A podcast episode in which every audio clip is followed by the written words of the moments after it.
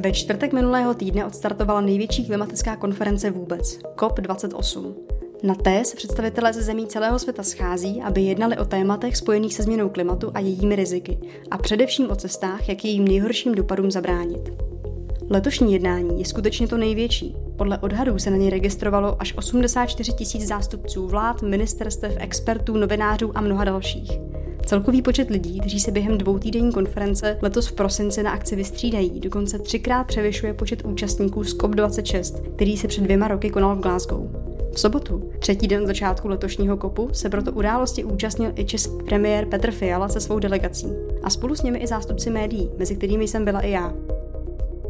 Posloucháte podcast serveru Euraktiv.cz Evropa zblízka a od mikrofonu vás zdraví redaktorka Barbara Pištorová. Dnes vám přinášíme zvláštní reportáž přímo z Dubaje, kde se letos COP28 koná a kde jsem měla příležitost se jeden den klimatické konference spolu s premiérem zúčastnit. Právě s ohledem na skutečnost, jak lednatá a rušná letošní konference byla a stále je, prosím omluvte místy sníženou kvalitu zvuku.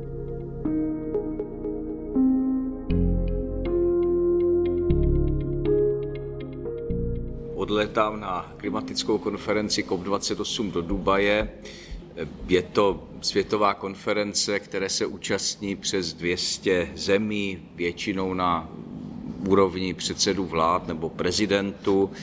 Je to důležitá konference a ta účast samozřejmě ukazuje, jak je důležitá. Je důležitá, protože řada zemí pociťuje dopady klimatické změny a mají zájem eh, hledat taková řešení, která eh, pomohou k tomu, že ty dopady klimatické změny a adaptace na klimatickou změnu eh, budou co nejlepší.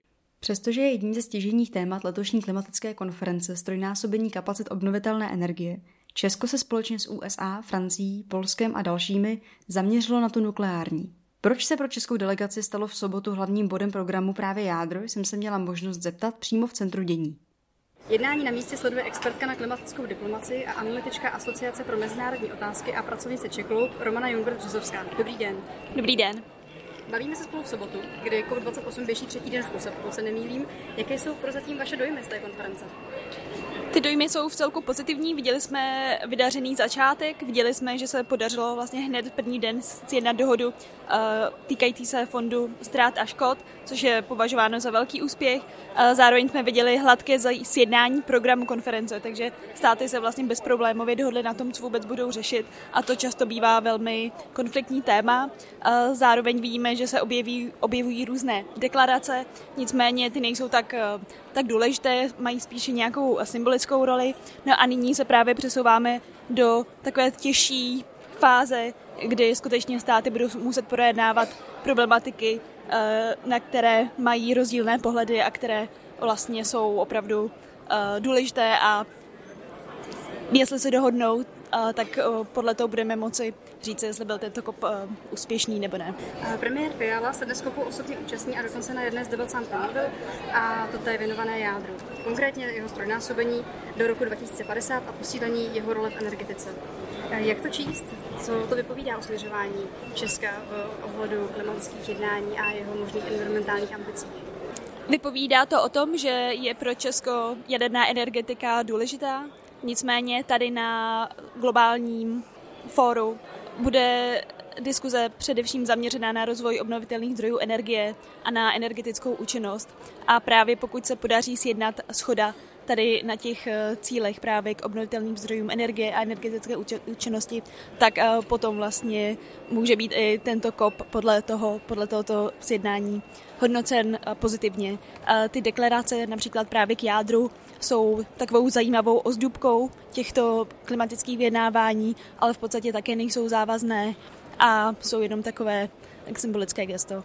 Já právě trochu narážím na to, jestli se náhodou Česko v tomhle tom smyslu lehce nevymyká tady právě jako tomu hlavnímu tématu kopu a jestli trochu neuhybá od těch environmentálních ambicí, které tady právě mají být deklarovány a nejde spíš jako trochu svojí vlastní cestou, nebo to je špatná interpretace?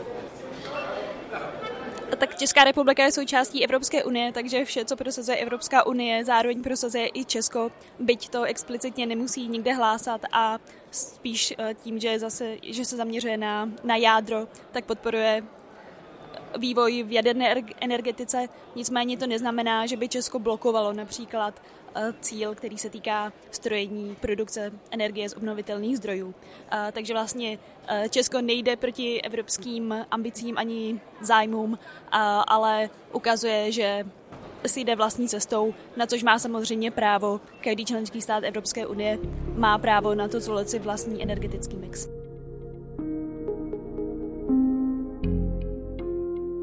Jedním z hlavních témat tohoto kopu je také tzv. Global Stopty, tedy takové hodnocení, kdy si státy eh, zkrátka musí říct, eh, v jaké situaci se momentálně nachází a jak na základě toho budou dále jednat. Jak momentálně probíhá ta debata na tohle téma? Ano, mluvíme o takzvaném globálním hodnocení závazku. Je to takové vysvědčení, které státy dostaly v tom, jak se jim daří naplňovat pařížskou dohodu a víme, že se jim to nedaří. Um, a právě teď ty diskuze, které se týkají právě tohohle vyhodnocení, budou ty nejdůležitější, nebo dal by se říct jedny z těch nejdůležitějších, které tady uvidíme. Um, a diskuze bude zaměřena na to, jak ambiciozní se státy stanoví cíle a jestli si stanoví třeba cíl, že Eh, podporují odklon od eh, fosilních paliv do roku 2030 nebo až do roku 2050 a samozřejmě čím dřívější termín bude nastaven, tím to bude lepší signál nejenom pro státy, ale například i pro investory. Jak se tam ta debata momentálně vyvíjí? Protože tam samozřejmě ten rozdíl mezi tím, jestli to bude úplný útlum fosilních paliv nebo pouze snížení. Nyní se nacházíme ve fázi, kdy se vlastně jenom projednává úplně ten eh, první výchozí text, který je ale už relativně ambiciozní, takže tady vidíme i ze strany eh, předměnského státu, že vlastně má zájem na tom, aby už státy začaly od začátku řešit eh, relativně ambiciozní text, což je určitě pozitivní signál a právě ty rozdílné pozice se zaměřují na rok odklonu od uhlí nebo od jiných fosilních paliv a také eh, se zaměřují na to, jestli mají ve svých dalších klimatických plánech pokrývat všechny sektory nebo jenom například průmysl Eh, nebo jiná odvětví. Jak uh, úspěšný si myslíte, že tohle ten kop může být? Protože o tom posledním se mluvilo jako relativně o, bez, jako o bezvýsledném. Myslíte si, že to letos bude jiné? Ten minulý kop nebyl úplně bez, bezvýsledný a určitě záleží vlastně na tom, koho se zeptáte. Uh, ale já si myslím, že tento kop má velký potenciál pro to být úspěšným, nejenom tím, že právě hned první den se vlastně sjednal jeden z fondů, který je velmi důležitý pro ty nejzranitelnější státy, ale i tím, že vlastně už tady vidíme uh, diskuzi o konkrétní strategii, jak se odklánět od využívání fosilních paliv. Uh, nikdy dříve takhle detailní debata o tomto tématu neprobíhala, takže to určitě je velký posun a byť je to často kritizováno právě z toho důvodu, že uh, je například Saudská Arábie, ale i samozřejmě Spojené Arabské Emiráty napojeny na fosilní průmysl, tak eh, vidíme, že ta debata je čím dál detailnější, samozřejmě i političtější, ale může nás dovést eh, k jasnějším a lepším výsledkům. Myslíte si, že třeba to, že právě se jedná o ty fosilní státy, že se to nějak výrazně propsalo do toho kopu, nebo pozorujete například něco v těch posledních tří dní, že je to třeba jiné, na rozdíl od těch předchozích konferencí? Tento kop byl kritizován právě z toho důvodu už dávno předtím, než začal a právě toho jsou si i organizátoři velmi dobře vědomi a tím, že je eh, detailně sledováno a právě jak eh, předsednický stát komunikuje s různými aktéry, včetně fosilních paliv, tak o toto vlastně klade i větší tlak na předsednický stát, aby se spíše ukázal jako ten transparentní, ambiciozní a, a jako někdo, kde je nestranný aktér, který se snaží o opravdu ten nejlepší výsledek vlastně pro celé mezinárodní společenství.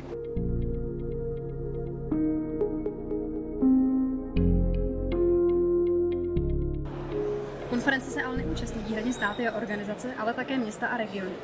Právě na ně a jejich význam ve vztahu ke změně klimatu se zaměřuje odbornice Nikola Adamovská z Institutu pro mezinárodní vztahy. Dobrý den.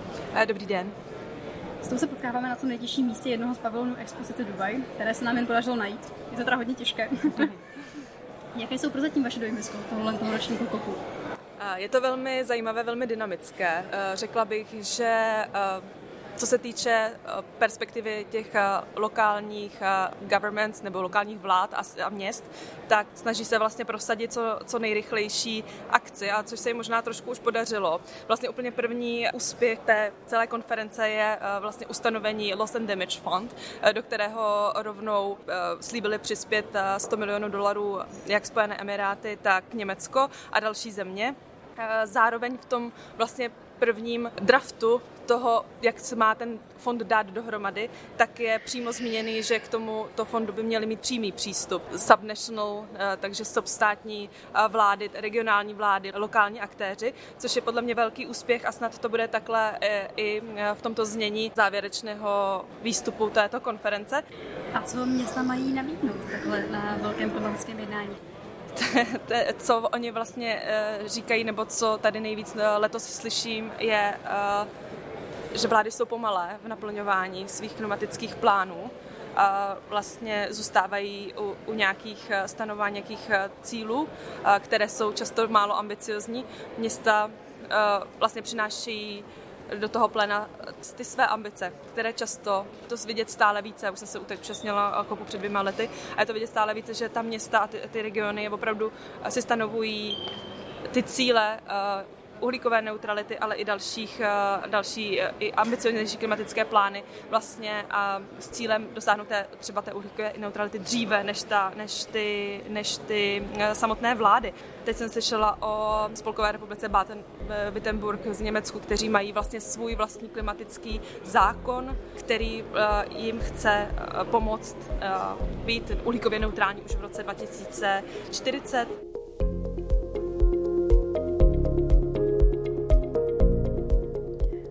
Konference se účastnil také Ladislav Miko, vládní zmocněnec pro biodiverzitu, poradce prezidenta, docent cytologie, zoologie a ekologie a bývalý ministr životního prostředí. Dobrý den. Dobrý den.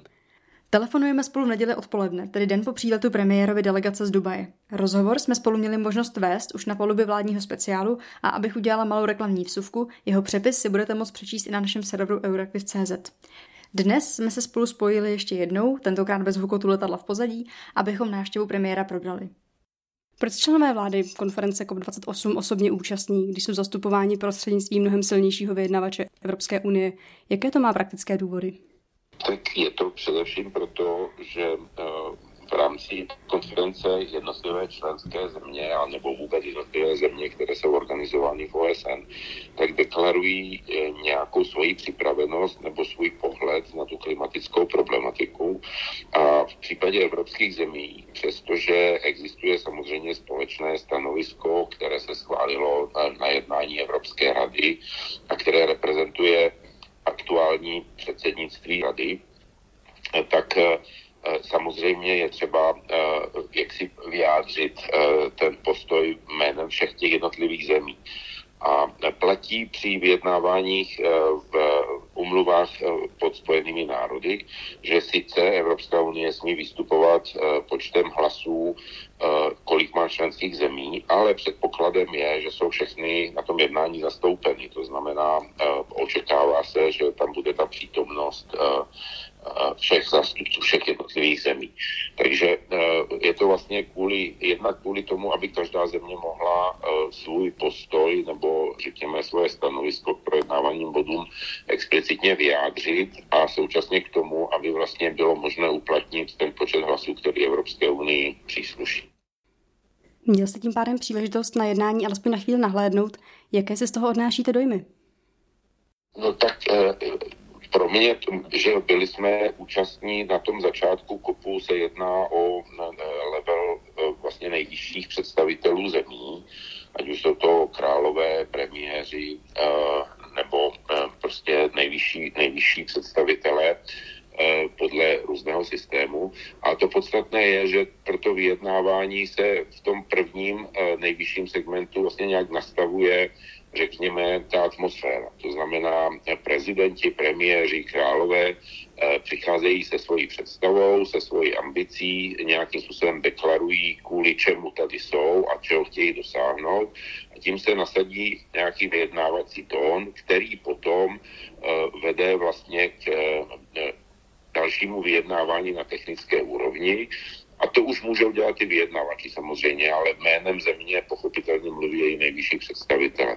Potom samozřejmě na konci té konference znovu přichází moment, kdy už není možné jenom trvat na nějakých svých předpokladech nebo na tom, jak se Eh, vlastně ta konference rozjela, protože musí dospět k nějakým výsledkům a to zpravidla vyžaduje eh, nějaké kompromisy.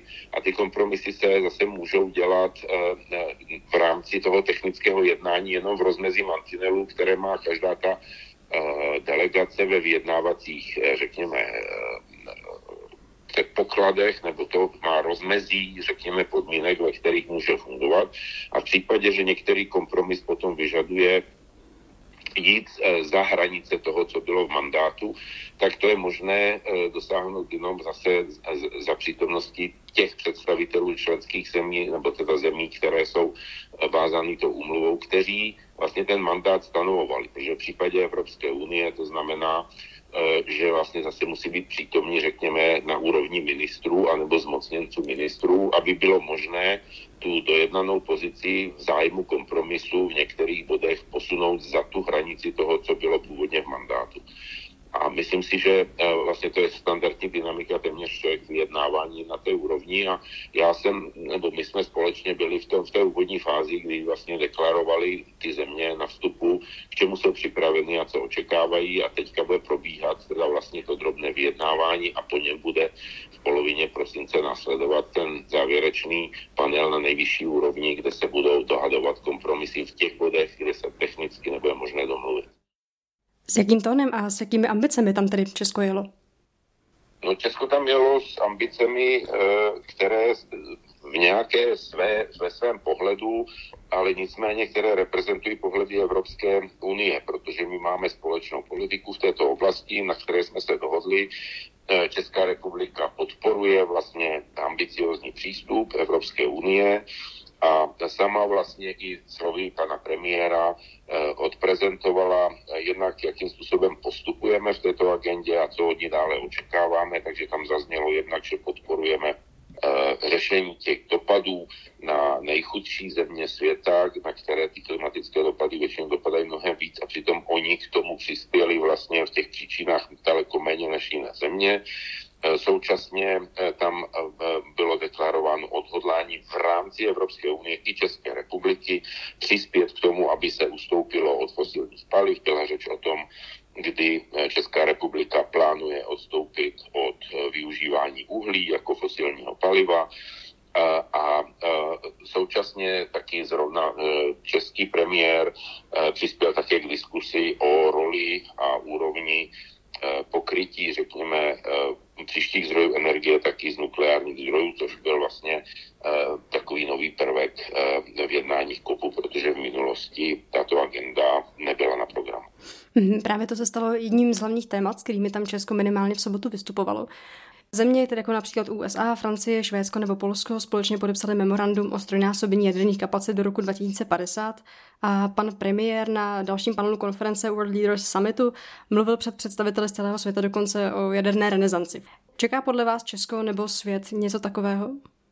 To je otázka definice. Já si myslím, že to je spíš politický jazyk, jde spíš o to, že poměrně dlouho trvalo, než došlo k dohodě na tom, že byť eh, hlavním cílem celého eh, vlastně eh, směřování v rámci klimatické dohody je snižování závislosti na fosilních zdrojích a taky zvyšování, řekněme, schopností být efektivní, to znamená v úsporách energie, tak je samozřejmě otázka, jakým způsobem ty fosilní zdroje energie budou nahraženy a v podstatě po poměrně dlouhé a poměrně komplikované diskusi došlo k, ke schodě na tom, že kromě těch takzvaně obnovitelných zdrojů energie, taky jaderná energie v tomto bude s velkou pravděpodobností hrát minimálně po určitou dobu významnou roli. Takže vlastně to naše přihlášení se k tomu eh, spíše, řekl bych, indikuje, že Česká republika byla právě na straně eh, těch zemí, které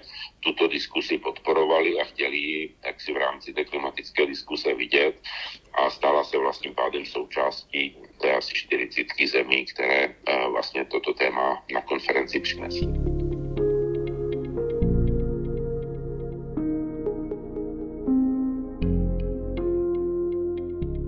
Přinejmenším za první tři dny konání konference COP28 byla nalezena poměrně rychlá schoda nejen na tom programu jednání, ale také na jednom z těch hlavních bodů Fondu pro ztráty a škody. Jak úspěšný tady podle vás může být letošní COP jako celek? Když se podíváme do minulosti, kdy očekávání eh, na tento COP eh, nebo na tu konferenci dá smluvních zemí eh, byla vždycky vysoká, do poslední chvíle nebylo jasné, jestli se něco z toho naplní, tak zrovna v případě této konference už vlastně druhý nebo třetí den jednání, konkrétně ve čtvrtek, došlo ke schodě právě na etablování, vytvoření a naplnění toho fondu pro ztráty a škody. A to byl jeden z hlavních takových eh, viditelných výstupů, který se od té konference očekává. Takže svým způsobem už teď se dá říct, že ta konference při nejmenším v tomhle bodě eh, slaví úspěch, to znamená, že nebude neúspěšná.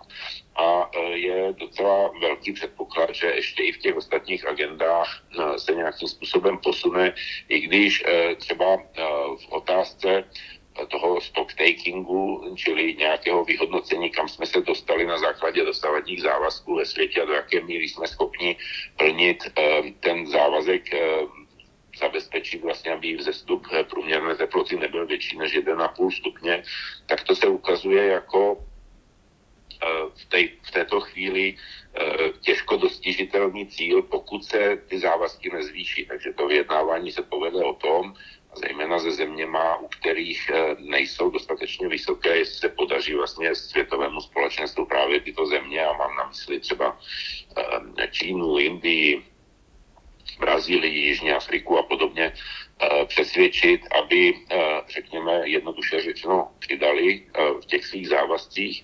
A vlastně už z těch včerejších a dnešních zpráv víme, že třeba z hlediska zvýšení celkové kapacity obnovitelných zdrojů se toto daří jenom, jenom z části. Ty největší znečišťovatelé se vlastně k závazku strojnásobení kapacity eh, udržitelných zdrojů energie eh, zatím nepřihlásili. Jak úspěšnou konferencí letošní COP nakonec bude a nakolik naplní prozatím poměrně velká očekávání, pro vás budeme nadále sledovat. Od mikrofonu se s vámi loučí Barbara Pištorová. Děkujeme, že nás posloucháte. Budeme rádi, když podcast Evropa zblízka doporučíte svým kolegům a známým. Sledujte nás také na sociálních sítích či na webu, aby vám neunikla žádná nová epizoda.